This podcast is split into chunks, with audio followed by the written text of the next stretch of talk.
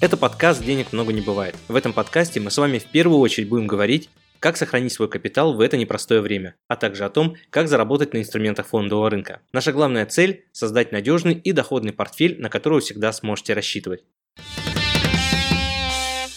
Как и обещал, сегодня поговорим на тему, как зарабатывать на облигациях. Иными словами, разберем самые популярные стратегии и, может быть, не очень популярные, но суть в том, Разберем все те полезные приемы и важные нюансы, которые нужно знать, если вы встали на эту тропу и хотите э, получать не просто пассивный доход э, с купонов по облигациям или не просто рассчитываете на доходность по гашению, а еще и хотели бы заработать немного на изменении в цене. И, в общем-то, о том, как это делать, давайте сейчас вместе и разберемся.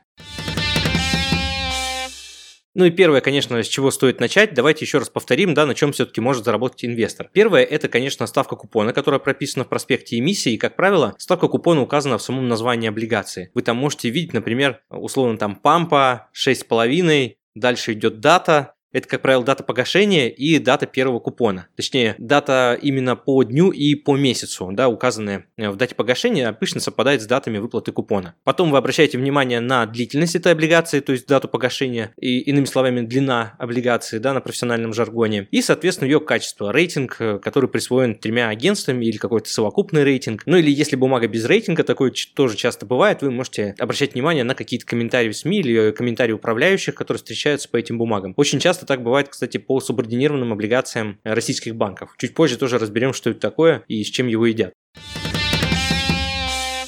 Зная основные параметры облигаций, можно, собственно говоря, сделать предположение о том, как на каждом из этих параметров можно заработать. Да, и первый такой прием, который позволяет увеличить доходность инвестору, это покупка более длинных облигаций. Но, конечно, не безразборно, не бездумчиво, а именно в тот момент, когда это уместно. Допустим, если процентные ставки повышаются или находятся в таком состоянии, когда э, процентные ставки растут, то очевидно, что более долгосрочные бумаги будет испытывать более сильное давление на свои цены, потому что каждое повышение ставки обязывает облигации, по большому счету, предлагать большую премию новым инвесторам, и, соответственно, это снижает цену. Поэтому, зная этот момент, э, лучше находиться в стороне от этих длинных выпусков. Но обратная ситуация заключается в том, что если мы уже находимся на достаточно высоком уровне процентных ставок, условно, когда Центральный банк резко поднимает ставку, или ФРС резко ее наращивает там, до 5, 6, 7 процентов, то все зависит от конкретной ситуации на рынке. Это тот уровень ставок, когда экономика уже испытывает серьезные сложности, то есть когда бизнес практически останавливается, какие-то долгосрочные долгосрочные проекты останавливаются или испытывают серьезное замедление. Именно в этот момент э, ставка номинально может быть любой. Да, вы это почувствуете из-за сообщений СМИ или при общении с управляющими. Именно в этот момент цены на облигации, особенно длинные облигации, э, находятся на минимальных уровнях. Причем цены на минимальные уровни приходят немножко раньше, чем максимальные ставки приходят на рынок. То есть, как правило, рынок реагирует чуть раньше, да, то есть он закладывает в цены дальнейшее повышение ставок, и поэтому реагировать можно даже немного раньше, но здесь есть опасность, да, зайти на рынок рынок раньше, чем нужно, что называется. Но есть хорошая новость, можно заходить постепенно, если минимальный лот бумаги позволяет это делать. Как я уже говорил в предыдущем выпуске, есть облигации, которые торгуются номиналом от 200 тысяч долларов, а есть облигации, которые торгуются номиналом от 1000 долларов. К примеру, большинство развивающихся рынков предлагают облигации лотом от 200 тысяч. Если покопаться, можно найти там от 1000, от 10 тысяч. Большинство американских бумаг, американских компаний, так как этот рынок очень развит, там очень большое количество облигаций с небольшим лотом от 1000 долларов. Но там другая проблема, доходности по таким облигациям, как правило, очень низкие. Либо это какой-то локальный рынок, который закрыт от частного внешнего инвестора и, собственно говоря, серьезно ограничивает там палитру инструментов. Но до этого тоже дойдем. Поэтому первая стратегия, которую может использовать инвестор в своем портфеле, это работа с длиной, работа с дюрацией по-другому. И здесь есть несколько, ну, как бы вариантов действия. Первое, если вы хотите сохранить ликвидность и вам нужны какие-то денежные средства для покупки каких-то крупных объектов, или вы просто хотите подержать деньги, ну, не в кэш, да, а так, чтобы небольшой процент капал. В банках сейчас, ну, например, отрицательные ставки на валюту. Но там еще полгода назад, да, мы не знали, что это такое, и, в общем, вполне себя комфортно чувствовали. Даже если банк предлагал полпроцента, все еще, помню, жаловались, вот банки жадины, да, не, не готовы предлагать нормальные проценты. Сейчас, когда банки ввели отрицательные ставки, теперь уже те полпроцента кажутся, в общем-то,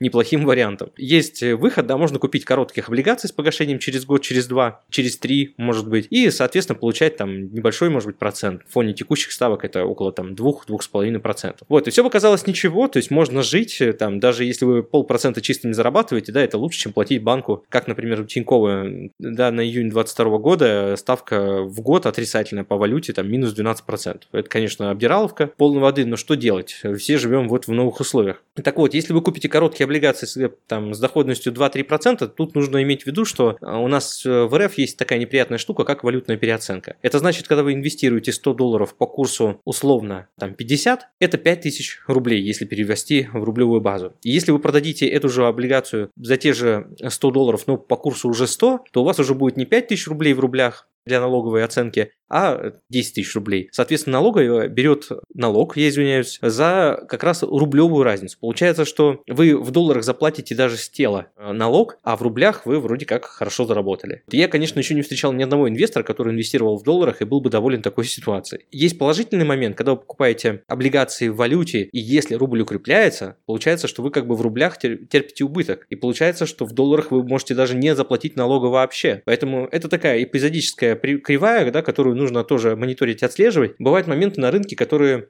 в связи с этим обстоятельством, да, можно принять решение, что стоит вообще продать сейчас облигации, не дожидаться там целевых уровней доходности, просто потому, что вы можете не просто избежать налога, а еще создать отрицательную налоговую базу, которую можете перенести на три последующих года вперед. Ну, то есть, условно, рубль может укрепиться так сильно, что у вас в рублевой эквиваленте получится убыток, а по нашему налоговому законодательству, по крайней мере, на текущий момент, можно этот убыток сохранить перенести на последующие три года вперед. Там тоже есть свои нюансы, обращающиеся этой бумаги или не обращающиеся, это уже предмет отдельной отдельной дискуссии, но тем не менее такая возможность есть. Вот, если вы не готовы брать на себя риск валютной переоценки, вы, конечно, можете брать уже более долгосрочные облигации с погашением через 4-5 лет, но это уже колебания в цене. Не каждый готов на них пойти, э, тем более, если это какие-то ликвидные деньги, да, у вас есть на них какие-то планы. Поэтому выходом может стать следующая стратегия, когда вы покупаете банды лесенкой. Что значит лесенка? Это когда у вас в портфеле там есть 10 облигаций, и каждая из них гасится на год позже. Понимаете логику? То есть у вас всегда есть бумаги короткие, у вас есть бумаги всегда среднесрочные, есть бумаги с длинным сроком погашения. Вот, эта стратегия называется лесенка, потому что каждый Новый год у вас в портфеле остается ликвидная бумага, хотя в моменте есть дальний срок, вашего портфеля, есть ближний срок вашего портфеля. Если вы долгосрочный инвестор и вам нужна ликвидность там не больше, чем 20-30%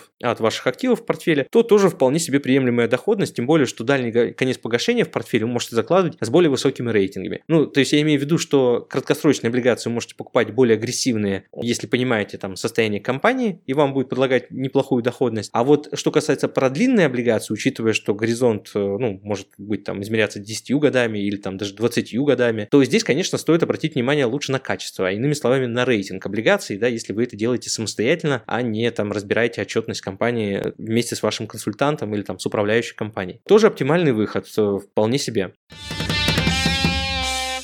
Другая стратегия который называется гантельный тип. Это значит, когда вы покупаете с одной стороны короткие облигации, с другой стороны длинные. То есть вы исключаете средний срок погашения, потому что хотите, допустим, 50% портфеля иметь ликвидными в виде коротких бумаг, а еще 50% в виде доходных бумаг, ну, которые длинные. Ну, вот, к примеру, там, если брать какие-то более-менее там спекулятивные выпуски, по Турции 47 можно купить ее там за 67-70% от номинала. При купоне 8% и цене 60% доходность там будет выше 12-13%. Это, в общем, очень очень неплохой вариант, но достаточно спекулятивный. Особенно если у государства там с доходами не все в порядке, или уровень инфляции выходит из-под контроля, что сейчас в Турции, э, в общем-то, и происходит. И, но есть и другие страны, допустим, Колумбия, где тоже там есть политическая нестабильность, или Аргентина, где экономический кризис, да, бушует, и тоже цены упали на большинство длинных облигаций. То есть мало того, что общий фон роста ставок во всем мире происходит, ФРС поднимает ставки, и это влияет на длинные выпуски, так есть еще и какие-то локальные ситуации внутри каждой страны, которые дополнительно оказывают давление на цены. Но самый яркий пример – это облигации российских банков сейчас, э, еврооблигации российских банков,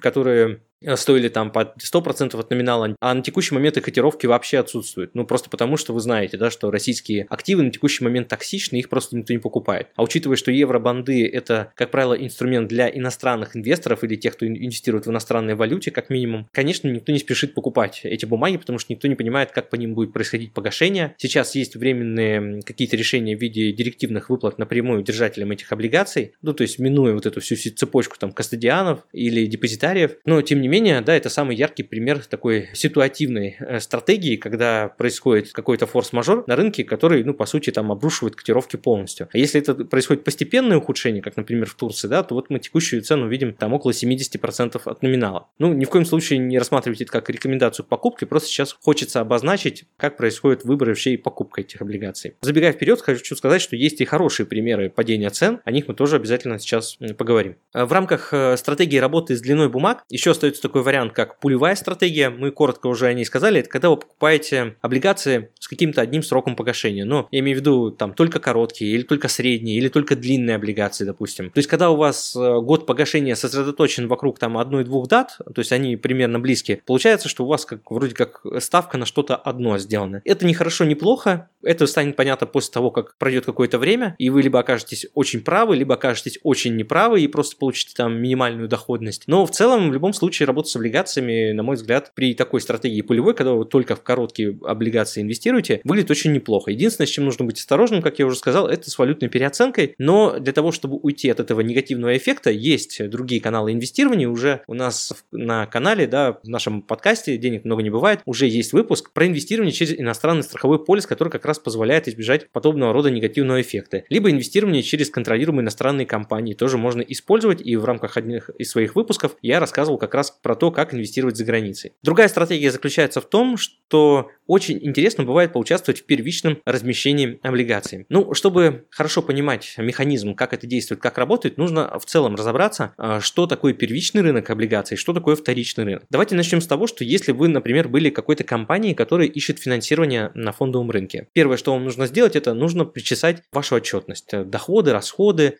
сделать более-менее публичный документ, аудируемый, естественно. Вот, и после того, как будет понятна ваша финансовая ситуация, вам, скорее всего, понадобится присвоить рейтинг, и вы будете смотреть, что происходит вообще на рынке, какие сейчас ставки, насколько рентабельно и что вы можете предложить, чтобы это не сломало вашу бизнес-модель. Так вот, когда вы это сделали как компания, да, вы уже начинаете искать инвесторов. Есть такое мероприятие, как роуд-шоу, когда вы обращаетесь к институциональным инвесторам, это брокерские дома, зарубежные, российские. Ну, если вы российская компания, у вас сейчас, конечно, есть только российские контрагенты, которым вам это могут помочь, и вы, скорее всего, будете размещать э, заявку то исключительно в рублях. Ну, просто потому что иностранный рынок капитала и заимствование в валюте, по сути, отрезано сейчас от нас. Вот, и, кстати, на этом фоне мы уже наблюдаем, как на рынке появляется все больше и больше рублевых облигаций. И, наверное, это тоже э, то, с чем теперь придется работать, э, что придется использовать, это тоже может быть интересно. Так вот, когда вы приняли решение разместить новые облигации, вы их продаете институциональным инвесторам, не физическим лицам. То есть, если бы компания хотела собрать сразу сразу много денег у частных лиц. Ну, представьте, сколько встреч нужно было бы провести, синхронизировать их действия. Это очень долго, нуторно и неудобно. Э, вместо того, чтобы обратиться к нескольким самым крупным игрокам, предложить им э, свой долг валютный, скажем, там в размере 500 миллионов долларов, да, выпуск одной еврооблигации. И вот у вас покупают там несколько крупных инвестиционных домов, там 20-30% забирают от всего выпуска. Вот этот вот объем выпуска, который приходится на конкретного брокера, который выкупает эту долю, называется размером аллокации. И когда брокер занимает так называемую аллокацию, занимает часть объема этого выпуска облигаций, он уже может прийти к своим инвесторам и сказать, смотрите, через там 2 дня, 3 дня планируется размещение первичной облигаций э, на таких-то условиях примерно. Точные условия будут известны именно в день размещения, и брокер еще может отказаться, если посчитает, что это будет неинтересным. Если инвесторы сохраняют интерес, то они э, подают заявку вместе с брокером. Ну, то есть, де-факто на первичном рынке компания занимает вот этих крупных игроков, а уже свою долю брокеры перепродают частным лицам. Это уже и есть вторичный рынок. Поэтому когда эмитент, заемщик, выпустил свой долг на рынок на определенных условиях, там, скажем, под 5% годовых в валюте. Все, этот процент зафиксирован, он не меняется. Но многие спрашивают, а как же не меняется, если, допустим, цена на облигации под воздействием разных факторов то растет, то падает? Какой тогда стимул, да, у заемщика платить больше или меньше? То есть это же невыгодно. Но на самом деле изменение цен на вторичном рынке на облигации уже никак не сказывается на самом заемщике, потому что он уже занял деньги на определенных условиях. А вот дальше переоценка цены, привлекательность или наоборот ухудшение ситуации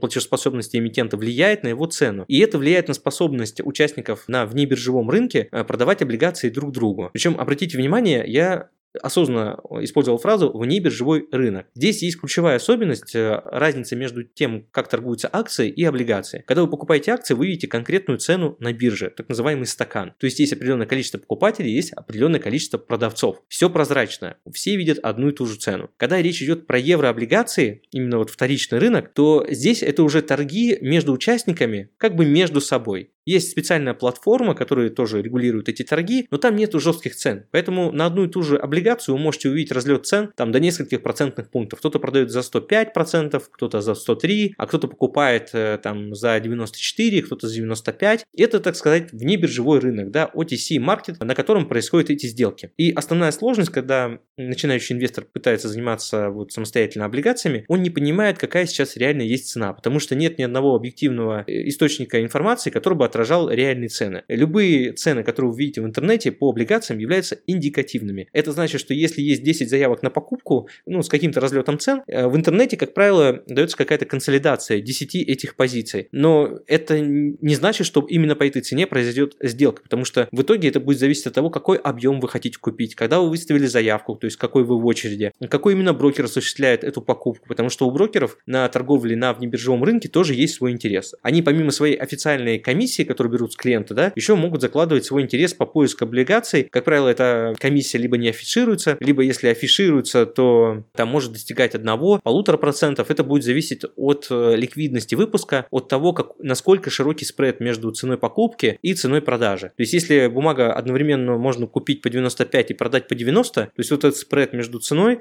составляет 5%. Это очень много, это очень неликвидная бумага, либо какая-то очень экзотическая, либо очень высокорискованная, неважно. Вы решили ее купить, брокер видит эту нестыковку и в рамках этого спреда может, в принципе, играться с ценой, и вы ничего не, не узнаете, по какой фактически цене происходит сделка. Вряд ли нужно с этим бороться, ну, просто потому что никто еще пока не нашел эффективных инструментов этому противостоять, кроме как получить лицензию, э, собственную брокерскую лицензию. Но это будет гораздо дороже, чем заплатить даже эту небольшую разницу в цене. Вот, я, конечно, ни в коем случае не оправдываю деятельность брокера, ну, просто констатирую это, наверное, как факт, факт, с чем нужно смириться. Единственное, что я заметил по своей практике, да, вот давно уже работаем с облигациями с 2009 года, и я, конечно, вижу, когда мы выставляем заявки нашим клиентам, наши контрагенты, которые за рубежом, крупные брокеры, они, конечно, предлагают цены на порядок выше, на порядок лучше, точнее. И это, я думаю, в первую очередь связано с тем, что сеть дистрибуции, да, и вот этих контрагентов, которые могут предоставить цены, их сеть гораздо больше и гораздо обширнее. Поэтому российские брокеры, как правило, предлагают цены хуже, не только потому, что они хотят больше заработать, работать, но еще и потому, что у них э, меньшее количество контрагентов. Это тоже как бы факт. Поэтому на круг, конечно, э, разница в расходах может серьезно отличаться при работе с облигациями в рамках Российской Федерации через э, российских брокеров и в рамках работы через иностранных брокеров.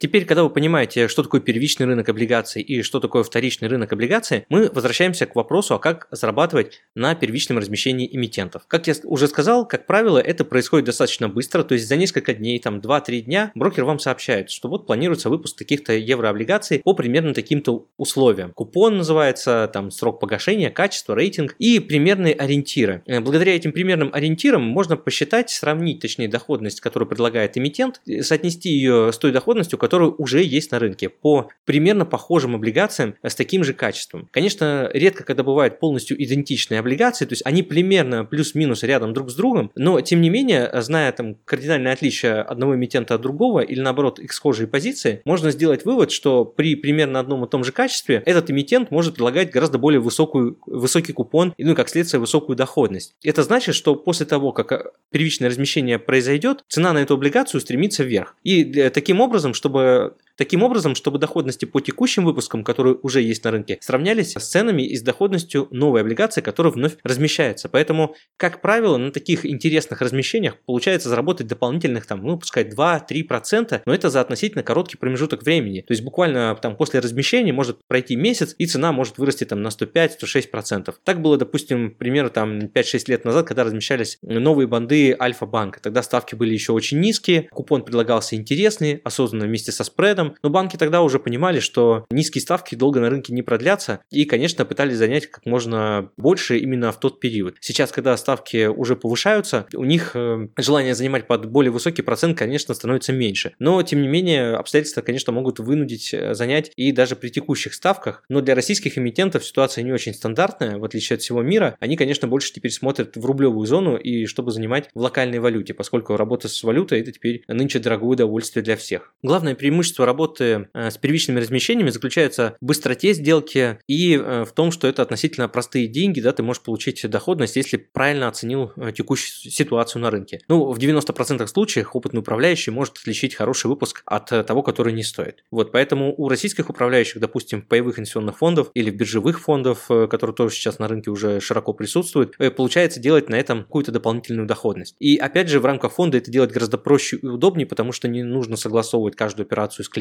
Во-вторых, э, потому что фонд обладает необходимыми объемами, чтобы это было интересно. Не всегда частный инвестор обладает ликвидными, там, свободными средствами в размере там 200 тысяч долларов. А, как правило, новые выпуски не позволяют участвовать там небольшими объемами по 1000 долларов. То есть первичная подписка, она, как правило, ну, идет от 200 тысяч долларов или там от 100 тысяч евро и выше. Например, сейчас в рублевых облигациях, там вот компания ВУШ, самокат, да, тоже размещается там с доходностью порядка 13%, э, срок погашения 3 года, вроде как неплохая отчетность. На фоне всех общих э, предложений по ставкам на рублевом рынке компания обладает там ну, определенным преимуществом, определенной премии. То есть э, высока вероятность, что после размещения цены на облигации подрастут э, на несколько процентных пунктов. Это вот как раз тот э, первичный доход, который инвесторы могут получить сразу, инвестируя на первичном рынке. Но обратная ситуация, да, что если вдруг процентная ставку Центральный банк резко начнет повышать, то цены упадут. И тут, конечно, на вторичном рынке уже тогда покупать эти облигации было бы гораздо выгоднее и интереснее. Поэтому в каждом случае лучше, конечно, рассматривать ситуацию индивидуально.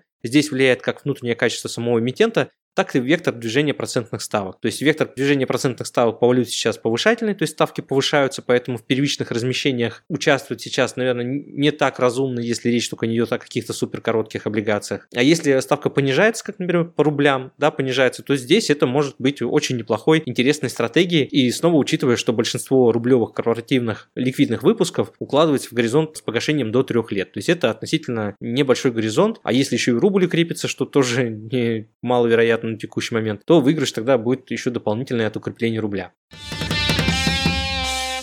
Другая популярная стратегия работы с еврооблигациями, да и облигациями в целом, заключается в том, чтобы работать в определенном сегменте облигаций. Как я уже говорил в первом выпуске про еврооблигации, что надежные банды – это рейтинг бумаг 3B и выше. Все, что ниже, уже считается мусорными облигациями. Но де-факто самые доходные выпуски, они находятся в сегменте B, и Double B, то есть 2B. Эти выпуски самые интересные по соотношению риск-качества. В них, как правило, минимальное количество дефолтов и э, та максимальная планка доходности. То есть, условно говоря, работая с этими облигациями, получаете максимальную доходность э, при относительно умеренном риске. Но проблема данной стратегии заключается в том, что э, данные облигации с доходностью там, хотя бы 5%, если посчитать все облигации во всем мире, то таких облигаций насчитается так, чтобы по качеству и по доходности походило вот на наши параметры, где-то 2-3%. То есть это безумно маленькая часть, которая вообще э, во всем мире сейчас доступна. А больше если я не ошибаюсь, там 40% вообще облигации находятся в отрицательной зоне. Конечно, если сейчас ФРС поднимет ставку там, до 5%, то мы, скорее всего, увидим изменение этой пропорции, и количество нужных нам облигаций значительно увеличится. Точно так же, как и доходность в среднем по рынку облигаций тоже вырастет. И вполне вероятно, количество облигаций с отрицательной доходностью, по крайней мере в долларах, тоже существенно сократится с 40, может там до 20, а то и 10%. Ну, все будет зависеть от агрессивности и скорости увеличения ставок. Если Европейский центральный банк пойдет по этому же пути, то и количество облигаций в евро, которые с положительной доходностью, их тоже будет увеличиваться. Поэтому тут пристально смотрим и следим за движениями центральных банков и ориентируемся, если вы хотите зарабатывать на облигациях, не просто купить и держать, оптимальная работа с облигациями B и WB. Еще одна актуальная стратегия, которая также часто используется не только при работе с облигациями, но вообще с любыми другими активами, это ситуативная стратегия. Она заключается в том, что внутри каждой страны или какой-то конкретной компании происходят какие-то очень хорошие или очень нехорошие события. Это иски, суды, наводнения, какие-то форс-мажорные обстоятельства, это может быть политические шоки, экономические шоки, которые могут влиять как на отрасль в целом, так и на конкретную компанию, а может быть внутрикорпоративный конфликт. То есть здесь нужно смотреть смотреть просто в природу самого события. Вот мы, например, несколько лет назад обратили внимание на такую фармацевтическую компанию, как Тева. Ее доходность в среднем варьировалась в районе там 3,5%, рейтинг 3B, то есть достаточно надежный эмитент, э, занимается фармацевтикой, производством женериков, лекарств, э, то есть, ну, реально стабильные денежные потоки. Но один из э, штатов подал на нее иск в Соединенных Штатах, а это порядка 40% рынка ее, если не ошибаюсь, что достаточно ощутимо с точки зрения доли выручки у компании в этом регионе. Но когда мы стали вникать, в общем-то, в суть претензий, то оказалось, оказалось, что даже если эти претензии полностью удовлетворят, это составляло бы меньше там 1% э, вообще всех доходов компании. Ну, то есть в целом на самом деле не так значительно. При этом цена на фоне всей этой шумихи упала сразу там процентов на 10, и еще в течение пару месяцев снизилась еще на 10%. И, конечно, было бы не грех воспользоваться этим, поскольку уже маячил на горизонте там пересмотр рейтинга. Основная сложность эм, и как бы основной риск заключался в том, что если бы этот риск удовлетворили, то другие штаты Соединенных Штатов могли последовать тому же примеру. Тогда количество претензий в номинальном выражении могло увеличиться значительно. Но по опыту предыдущих дел мы понимали, что все эти суды, размеры штрафов, они могут, во-первых, существенно растягиваться во времени,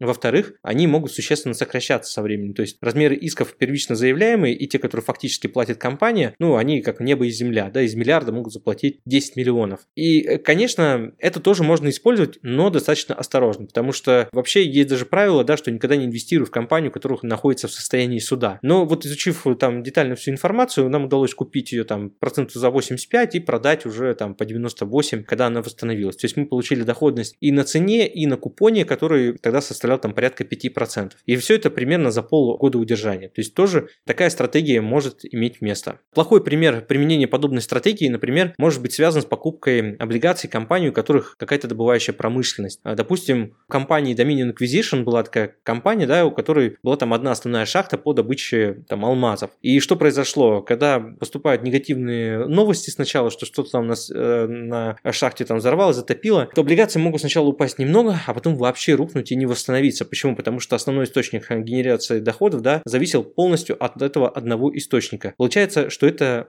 был критичный риск для компании для сохранения ее деятельности. Вот э, если вы берете на себя вот такой критичный риск, то небольшой дисконт в 10%, в 10% конечно, будет недостаточен для того, чтобы покрыть эти риски. Другое дело, если бы цена сразу упала на 20 или 15%, точнее до 20 или 15% от номинала, то здесь, конечно, вы уже изначально берете там преддефолтную компанию, которая не факт, что выгребет, да, при условии, если шахту восстановить не получится. Но это уже осознанный риск, это уже похоже на другую стратегию. Есть такой тип инвестирования, как дистресс-стратегии, когда вы покупаете компании, которые на грани дефолта. Но вы настолько хорошо понимаете там ситуацию, вы понимаете, за счет чего компания может вылезти, за счет, не знаю, каких-то партнерских связей, материнского капитала а, от материнской компании, я имею в виду, или вливания собственников, да, если они на это готовы. А может быть, вы знаете что-то о том, что их кто-то готов купить, такое тоже на рынке происходит, то, конечно, да, вы можете в это участвовать. А бывает и так, что есть даже компании в Соединенных Штатах, которые специально скупают такие банды, которые упали там до минимума, а потом начинают качать права, распродавать имущество. Но это дела очень затяжные. Если все-таки дефолт компания объявит, то приготовьтесь к тому, что это может занимать там 3, 5, а то и 10 лет, пока не произойдет распродажа там всех активов. И то еще непонятно по какой цене, поэтому ну, надеяться на то, что будет там погашение больше 20% там, от номинальной стоимости, ну, навряд ли, навряд ли стоит. Поэтому, если вы используете ситуативную такую стратегию и покупаете бумаги, то здесь я бы разделил вот эту стратегию на два основных направления. Э, первое, вы э, работаете с некритичным уровнем риска, то есть тот, который сбивает цену, немного улучшает доходность и позволяет зайти по привлекательной цене. Но в целом, даже если этот риск наступит, да, он не повлечет за собой какого-то фатального события для существования самой компании, то есть не приведет к дефолту. И второй тип инвестирования событийный, да, когда вы погружаетесь уже в дистресс-стратегию, когда вы покупаете тот риск, который в случае, если он реализуется, будет фатальный для всей компании и ее деятельности. Вот, я, конечно, люблю больше работать с первым, чем со вторым, ну, просто потому что лучше небольшой плюс, чем хороший минус, как я люблю говорить. И еще одна популярная стратегия при работе с облигациями, о которой я просто, конечно, не могу не рассказать, это покупка облигаций с плечом. Вообще, я большой противник использования любых плеч, но если вы достаточно агрессивный инвестор и вы обладаете активами, которые сейчас по каким-то причинам вам недоступны, но вы знаете, что у вас эти деньги есть, но вы не хотели бы их изымать раньше времени, ну не знаю, где-то они у вас лежат под, на интересной ставке там в каком-то банке зарубежном, вам предложили специальные условия, вы знаете, что еще год там бы хорошо бы их поддержать, но тут на рынке такая ситуация с, складывается, да, что грех там не купить с плечом. Не знаю, упали облигации там Deutsche Bank или какой-то другой структуры, которую вы хорошо знаете, понимаете, вы можете купить реально там с дисконтом 20% или там по 80% от номинала, зафиксировать доходность 20% годовых на 5 лет в валюте, да, как бы, а вроде как свободных денег нет. То в этом случае вы приходите к брокеру и говорите, слушай, дай мне плечо, вот я кладу свой миллион, дай мне еще свой миллион, я куплю бандов себе под, под завязку, что называется. Брокер смотрит на вас, оценивает, что это за облигацию вы хотите купить и говорит, ну окей, эта облигация более-менее надежная, Есть даже такое понятие, как ломбардный список. Это когда наш центральный банк принимает активы брокеров или банков под залог. И, соответственно, ну, дает какое-то э, там плечо, да, заимствование на определенных условиях. Как правило, там брокер готов вам предоставить это плечо, ну, гораздо под под гораздо более низкий процент, чем тот процент, который вы рассчитываете получить со сделки. Э, к примеру, вы хотите купить облигации, которые дают доходность там 6% в валюте. Плечо вы можете взять там, за 2%. Получается, что на заемные средства вы получите не 6%, как на собственные личные, а всего 4%. Э, вроде как это меньше, но с другой стороны, этих дополнительных 4% бы вы ниоткуда бы не взяли, если бы не то плечо, которое вам предоставил там, банк либо брокер. Здесь все хорошо, кроме той ситуации, что если вдруг что-то пойдет не так, и цена на эту облигацию продолжит продолжит снижаться, да, а вы-то думали, что вы уже ее на дне покупаете, что называется. Вот, если что-то пошло не так и цена падает, то брокер к вам рано или поздно придет и скажет, давай донеси, пожалуйста, денег, чтобы пропорция между твоими собственными деньгами и заемными деньгами брокерами была в соотношении 50 на 50. Ну, это необходимый уровень, так сказать, да, который нужно поддерживать. И тогда, если вы как инвестор обладаете вот такими ликвидными денежными средствами, как бы вам не хотелось расторгать депозит раньше времени, вы понимаете, что если вы не довнесете деньги, то брокер принудительно закроет вашу позицию. Это значит, что что от момента покупки до момента принудительного закрытия произошло какое-то снижение в цене. То есть это гарантированный убыток, причем убыток не просто на ваши личные деньги, а вы же еще и заняли еще один миллион. То есть вы получите убыток на свой миллион и на тот заемный миллион. То есть, ну, крайне невыгодная ситуация. Поэтому, конечно, вам придется, скорее всего, расторгнуть тот свободный депозит, довнести деньги и сохранить позицию. Тем более, если вы уверены в кредитном качестве. Вот, то есть такой риск есть. Если вы все-таки не доносите денежные средства, то такое событие называется margin call. Это когда вам звонят и говорят, донесите денег. Если вы не доносите деньги там в течение 10 дней, там 15 дней, да, то вам принудительно закрывают. Это уже называется ситуация knock-out, когда вас принудительно закрыли и, так сказать, вышвырнули а, с рынка, да, вот потому что вы не соблюдаете условия. Э, в принципе, логика здесь очень простая, потому что если брокер этого не сделает, то в итоге он будет вынужден заплатить, внести свои собственные деньги э, по этой сделке. Ну, как вы понимаете, ни банки, ни брокеры, ни любая финансовая другая компания собственные деньги за рыночные риски инвестора, конечно, вносить не будет. И будьте уверены, что такая принудительная продажа, она произойдет, если вы не предоставите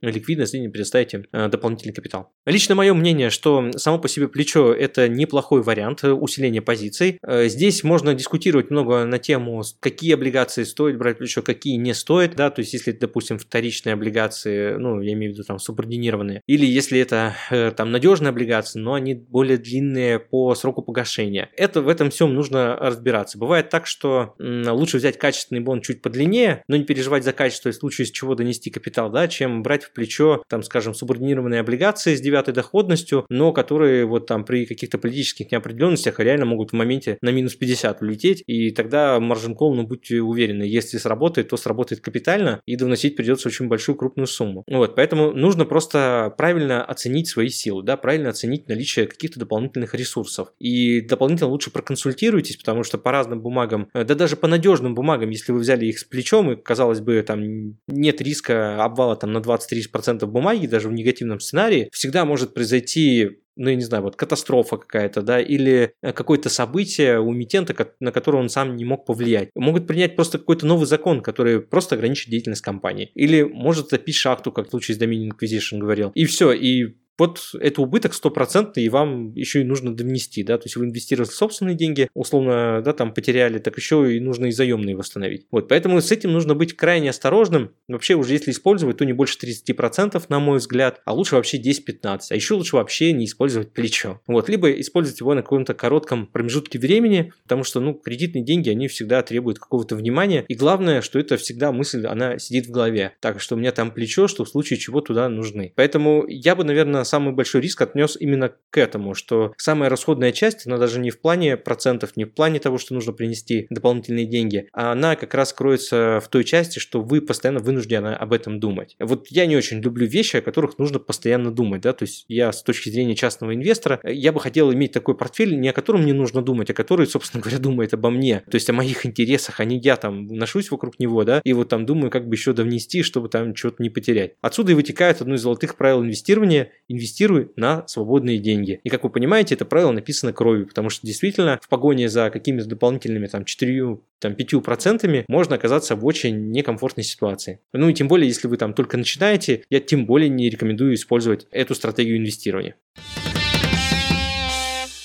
Что ж, в этом выпуске мы разобрали с вами основные стратегии инвестирования в облигации. Конечно, я не перечислил все возможные варианты инвестирования в еврооблигации, поверьте, их достаточно большое количество. Еще остается очень много полезных э, штучек, которые я вам обязательно расскажу про еврооблигации, но это будет уже в других выпусках. С вами был Константин Балабушка, официальный инвестиционный советник из реестра ЦБРФ, основатель агентства финансовых консультантов по еврооблигациям SkyBond. Подписывайтесь на наш подкаст «Денег много не бывает». И обязательно ставьте сердечки. Так я понимаю, что тема была актуальной, а информация полезной для вас. Читайте нас в Телеграм, смотрите на YouTube. Ссылки я оставлю в описании.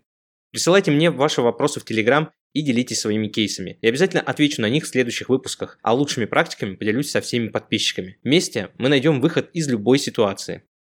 Любое упоминание ценных бумаг и компаний в данном подкасте не является индивидуальной инвестиционной рекомендацией или призывом к действию.